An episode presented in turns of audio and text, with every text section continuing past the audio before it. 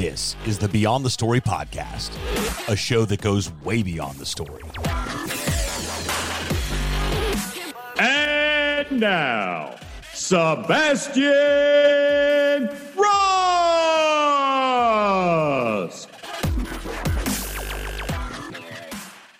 Victoria D'Ambrozio, what's up, Rockstar? Hello, how are you doing? Thanks for having me on the show. Oh, I am doing fantastic. Thanks for being here. Um, you and I met, like a lot of my guests, on Instagram, but not how you would typically meet, where you see a post, it was funny, or a mutual friend, or somebody liked something, or the algorithm told you you should follow that person. Uh, but because I had seen an article on Business Insider about how you had quit your job in the middle of the pandemic and built a six figure business. And I was like, what? Hold on a second. I know that it's totally possible. In fact, there's never been a more exciting or easier time to make that a reality, but it's it's not always common that we that we get the backstory of exactly what took place unless of course we read uh, the article on there but we're living in such exciting times that i can read an article find you on linkedin find you on instagram which i did comment on the post uh, where you shared the article and information about it and where to read it etc and then i quickly invited you to be on the show because I wanted to know a little bit more. And well, you know, pun intended, wanted to go beyond the story uh, of how that all happened. So uh, I like to tell the story of, of, of how people got to present day and what they're currently doing. Uh, so let's back up a little bit, add some context um, to to our conversation here on how it all began uh, with you being able to, as you told us, uh, told me rather before the interview started, rage quit in the middle of a pandemic and start your own business and scale it to six figures. So how'd that all start? Yeah, it's it's quite the story. So, I think the first thing to understand is that I I read so the timeline of my story is I you know quit back it was January 29th, I believe, of 2021 was my last day and it's August now when we're recording this. So it's very still pretty new. Um, but prior to all that, you know, I went to school for finance for business, was doing the corporate thing, thought I was going to be a, you know, corporate finance investment banker for life. But when I had graduated college and started it, getting into the real world, I quickly realized that that's not what I wanted to do. I really was fascinated with the online business landscape, uh, specifically around personal branding, people monetizing their personal brands, not just from like an influencer standpoint, but from building your own business, becoming this digital CEO of sorts. And so for three years, I was just deep, deep, deep in the back end of learning about the online business world because there's no class that you take, at least that I know of at school, where they're like, this is how it works. And so in that three years, I um, really wanted to quit and start my own business.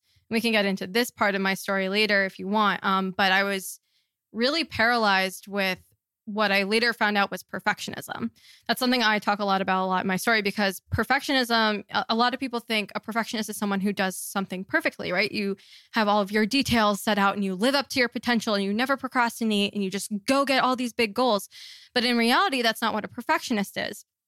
A perfectionist is actually someone who is ashamed that they are not perfect and they self sabotage as a result. They struggle with fear of failure and fear of judgment. So they'll actually hold themselves back, withhold efforts on goals, have this all or nothing thinking. And so I was in this spot for three years where I really, really, really wanted to start my online business, but I couldn't because of my perfectionist perfectionism. Fast forward to 2020, I basically had enough of my own BS and got to this moment where I realized I had to just get over myself and start posting online. And um, that's kind of what happened today. I started posting in September of 2020 on TikTok, and things kind of moved faster than I anticipated and I quit my job at Deloitte in January. Um, I saw the light at the end of the tunnel. I saw how I had monetization opportunities coming to me through my personal brand and business. And, you know, the whole rage quitting thing comes in because I could have I could have stayed at Deloitte longer. Um, and some people would probably argue that I should have because my business was so, so new. I mean, it still is. There was no guarantee of anything. I mean, I had clients that wanted to work with me, but there was no, okay, I know I've been making, you know, $20,000 months for X amount of months. I had, you know, no back end to support this. Um, not back end, but I, you know, I hadn't really been in business that long. Um, but I quit just because I was a little over it and I was ready to go all in on my business. So that's a high, high level uh, background on my story. It reminds me of that meme that said, um, she woke up one day and said, fuck this shit and lived happy, happily ever after, right? Yeah i mean it gets to that point where i had to look myself in the face and say are you eh, are you okay never achieving your goals? Because if you don't get out of your own way yeah. and you don't just suck it up and deal with your fear of judgment and fear of failure you're going to live the rest of your life being stuck in this cubicle and being miserable so miserable. You guys, you nailed it with the miserable part there. I don't know. Yep. I, I don't know a lot of people really ecstatic about life that are stuck in a cubicle. So if you're listening Yeah. to this right now and you're looking for a sign, this is it. yeah So let's talk about TikTok for a second. I've had a little bit of success myself over there, me and my 1500 followers, but I had did have a video that got like 205. I think it still gets views every day. I don't even understand this algorithm. It's crazy. The video's three months old. crazy yeah It is bananas, but great platform to share content, get your message out, meet new people, etc. Let's talk about what your TikTok journey has been like. Yeah. So I started TikTok, like I said, back in September of 2020. So not that long ago. So if you're someone who has no online presence and you're like, well, all these people who have following started years ago. I didn't. I, you know, I started just a few months ago. So this again is your sign to start. But I started in September and I really, you know, like I said, I've been studying the online business landscape and I was like, okay, I'm going to start now, September of 2020, and just post content for a full year with no expectations because I know that it takes time to build a personal brand at least the right way. I didn't want to take shortcuts. I didn't want to compromise my values or my integrity with any weird brand deals to try to make a quick buck. Like I really was not about that.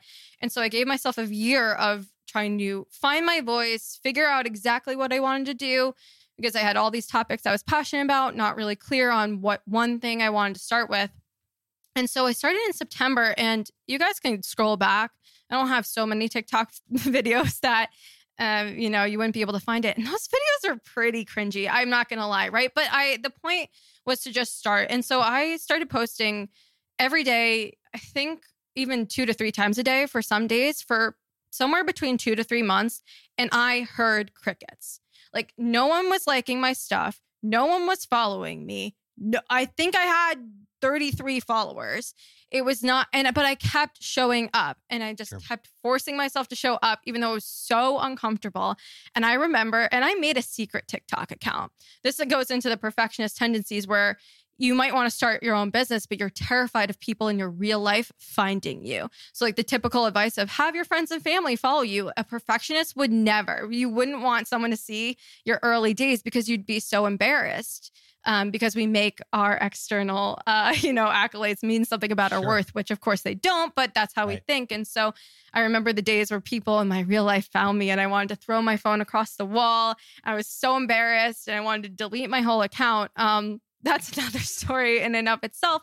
But eventually, um, you know, after that two to three months of crickets, I had my overnight success with one of my videos going somewhat viral, got 10,000 followers from there. And then after that, things started to pick up to where I had about 30,000 followers by the time of quitting in January, when I started to be able to get um, speaking opportunities, clients, brand deals, things along those lines. So I say that because a lot of people look at overnight success and it, yeah, maybe one of my videos went viral, but it was because I posted for two to three months every single day, multiple times a day, and I heard crickets for that entire time.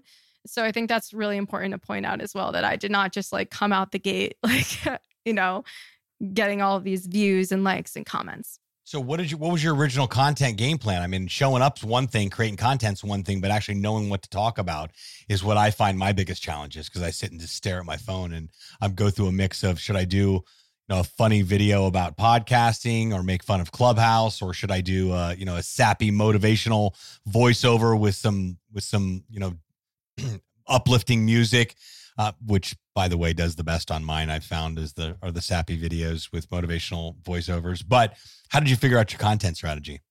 I my content strategy in the beginning was show up and just talk about something. And so I was in the business and like I was talking about business strategy for part of it and then I was talking about mindset work and personal development for um a while. And I was just anything within those two categories, I was just because I didn't know at that point, right? I was giving myself that full year just throwing stuff against the wall seeing what would stick. And so I was just posting about anything that came to my mind that day, kind of like an Instagram story. I would just take a TikTok, talk as if it was an Instagram story for 15 seconds and upload it. Um, it when my first video that went viral, it was on perfectionism. And then after that, that's when the traction started. And those were the videos that did well. So from there, that kind of informed my strategy a little bit more after that. But in the early days, it was just talking about a bunch of things, analyzing what was performing well, also with what I enjoy talking about, and kind of going from there. Love it. Yeah. I mean, it's about showing up and, and committing to that consistency without being attached to the outcome. So fast forward, you've shown up, you've built a following, you're creating content. What's happened as a result of that? Yeah. I mean, uh, as a result, I quit my job at Deloitte, which I would not have been able to do without TikTok and without my following because I wouldn't have had any way to monetize, right? I think that's really important because when you want to start an online business, I think this is something people don't understand is that you can't just show up on the internet one day and decide that you're I mean, you can decide, but it takes more than that to have someone actually hand over their credit card and say, "Here, I want to purchase your product or service." And so, able to quit the job, ha- work as a you know coach full time, public speaking opportunities. Hopefully, uh, gonna get a book deal soon. So, I mean, just in the course of a few months, my entire life changed. Like I was in a corporate consulting job with no online presence, literally none until September. I mean, my personal Instagram, but nothing of this caliber. And my career changed, where I live changed, like everything in my life got completely flipped upside down, but in the best way possible. That's amazing. So, speaking opportunities, brand deals, are these people seeing your content? Uh, yes. on TikTok and going, "Hey, we saw your content and we want to do a deal with you, or we'd love to have you speak at our next event." Or how does that how does that usually work? Because people don't really understand how those things usually come together or coordinate. I can never explain them because I'm like, I don't know, they, it just happened. yeah. So uh, for it's both. There's both inbound and outbound. I would say for brand deals. If I do them, they're inbound. That's not really what I focus on. I'm more focused on my business not the influencer business of being an influencer. I'm more focused on building out my coaching business and my public Smart. speaking career. So any brand deals that I have are inbound. There are ways to pitch to brands, but that's not my expertise. Um, but in terms of like other opportunities, speaking opportunities, things like that, it's a combination of people have seen my content and I've gotten those deals or me reaching out and then having the following and the credibility to back it up that has given me indirectly those opportunities if that makes sense. Yeah so totally it's it's twofold. So if you like the brand and it's something that fits within your business and, and could it's useful to you it's worth a pitch. Otherwise you're not in the i'm totally an influencer and i can totally talk about your brand because yeah, I have 200,000 followers. Yeah, yeah no, which, it's more like a brand will reach out to me. And if it's not aligned, and there's things you could stretch, but I'm not going to, like, I've gotten things like for pimple patches. I'm like, I've never even used a pimple patch in my life. and also, like, that's not even my brand at all. Right. But then there's also a company reached out to me with blue light glasses, and I use blue light glasses. And I think it, I'm on my computer all the time. Yeah. So that's more aligned. I'm not going to do, and I always test out the product first. I'm not going to recommend anything that I wouldn't personally purchase. And I broke the pair that they gave me. So I ended up buying a new one. But, you know, like, because uh, I sat on them, they're so good. It, happen, it, it, it happens. But, uh, yeah, it happens. So yeah. So are, so when these are these brand deals usually because I in my experience, so, you know, a lot of times they they have, they've got a budget and they say, hey, this here's the campaign, here's much, here's how much it pays. But a lot of the times too, they're like, well, here's your affiliate link. Um, ha- have you experienced that at all with with working with brands? Yeah, I'll get that a lot. The affiliate link or commission based. And again, like I said, the brand deal part of my business is so minimal, like so minimal. I do think later I'll probably expand it, but like I said, I'm not focused on it at all. I really don't even want to do them. So unless it's something that I'm very aligned with, both you know, from a product perspective, values based perspective, and a financial perspective, for me, I'm not going to do it. So, generally, when they're like, here's your affiliate link or you get commission and it's something that I'm so so, I just, I won't do it because that's not that's not my main business model. Similar to, I know people are probably um, wondering about monetization opportunities on TikTok. There's the TikTok Creator Fund, ways to make money just through your videos. These are ways I can make money, and I do. But my primary source of income is through my actual business and the services that I provide. So, yeah. Let's talk about those. Yeah. So I my again, so I work with people primarily one-on-one who want to start and grow an online business. I started mostly as a mindset coach, um really working on, you know, I reframing your mindset and doing subconscious reprogramming to help you overcome and get out of your own way to be able to achieve these goals because I saw what happened to me when I was finally able to do actual deep mindset work, not just this like think positive. Like, no, like, how do we reprogram your brain, like using these techniques and really change your habits so that they're you're you're working for you. Your your mindset's working for you, not against you, because your subconscious mind influences 95% of your reality. Most people think it's mostly your conscious mind, or that, well, if it, my conscious mind thinks it, then my subconscious mind thinks it. And so everything's aligned. In reality, there's often a huge misalignment. Um, so really helping to reprogramming your mind for success. But what I've recently realized because of my business background, um, and because of, like I said, when I was sitting on those sidelines for three years, I wasn't just sitting on the sidelines, just wanting an online business. I wasn't putting myself out there online because I was afraid of what people would think. Um, but I was doing a lot of work and research on the back on on how to grow and monetize an online business. And so recently what I've realized is there's a lot of people online who want to start an online business, but they don't understand the business behind it and the the monetization of it. I think people will slide into my DMs all the time. They're like, I just want to inspire people. I'm like, that's great. We can inspire people, but we also need to figure out how you're going to make money. And so from now, now I'm really more focused on yes, the mindset part is so huge and I'm very passionate about it, but also how do you create a sustainable and profitable business because there's these people for example you want to start a health coaching business right you want to help people be a personal trainer online right your expertise expertise is in personal training but you don't know that now you also have to become a marketer and learn direct response copywriting and all of these other things in order to get clients. And that is where I come in now where it's the mindset of it but then also the business strategy behind it as well so that you can start scale and grow quickly. Because I don't want you sitting around waiting 3 years to get your first client. Like let's get that first client as soon as possible Amazing. I love it. So if you're listening to this right now, you're thinking, hold on a second, I need that. I want to inspire people. If you're doing, you know, if you want to inspire people more than just posting a motivational quote that's been posted 952 times, you definitely need to get in touch with Victoria. All of her links, you can follow her on on Instagram and on TikTok, of course. Connect with her on LinkedIn. I'll post the link to the article on Business Insider where her and I originally met on here. Make sure that you connect further and see what's possible on there. I absolutely love what you're up to, Victoria. I love that you said, you know what? I'm stuck in this cubicle if I allow myself to be stuck in this cubicle. And until I get out of my own way, then I'm never going to be able to get to exactly where I want to be. And I see it on a daily basis. I see it happen so much especially in the world of podcasting. You can imagine like what I go through in an initial phone conversation when that inner critic starts to go Rambo uh, with with my client on, you know, I'm going to sound like crap. It's going to be like nobody wants to talk. Who's going to listen? I don't even know if I'm a podcaster. Mm-hmm.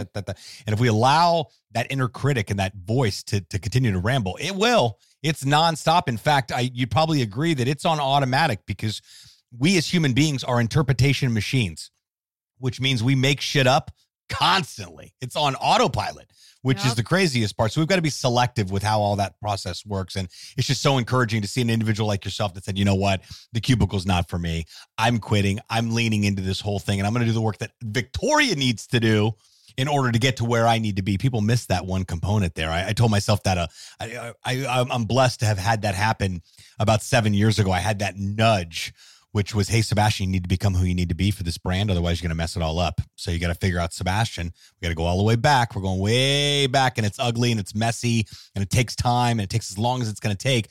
But when you go in and figure these things out, you're able to really repair your mindset and shift it. I hate to say shift your mindset. It's almost as common as you're able to pivot, but yeah. uh, you, you you really are when you're willing to get in and do the work. And once you've done the work, then you've got the real foundation built that you can get in there and build something meaningful.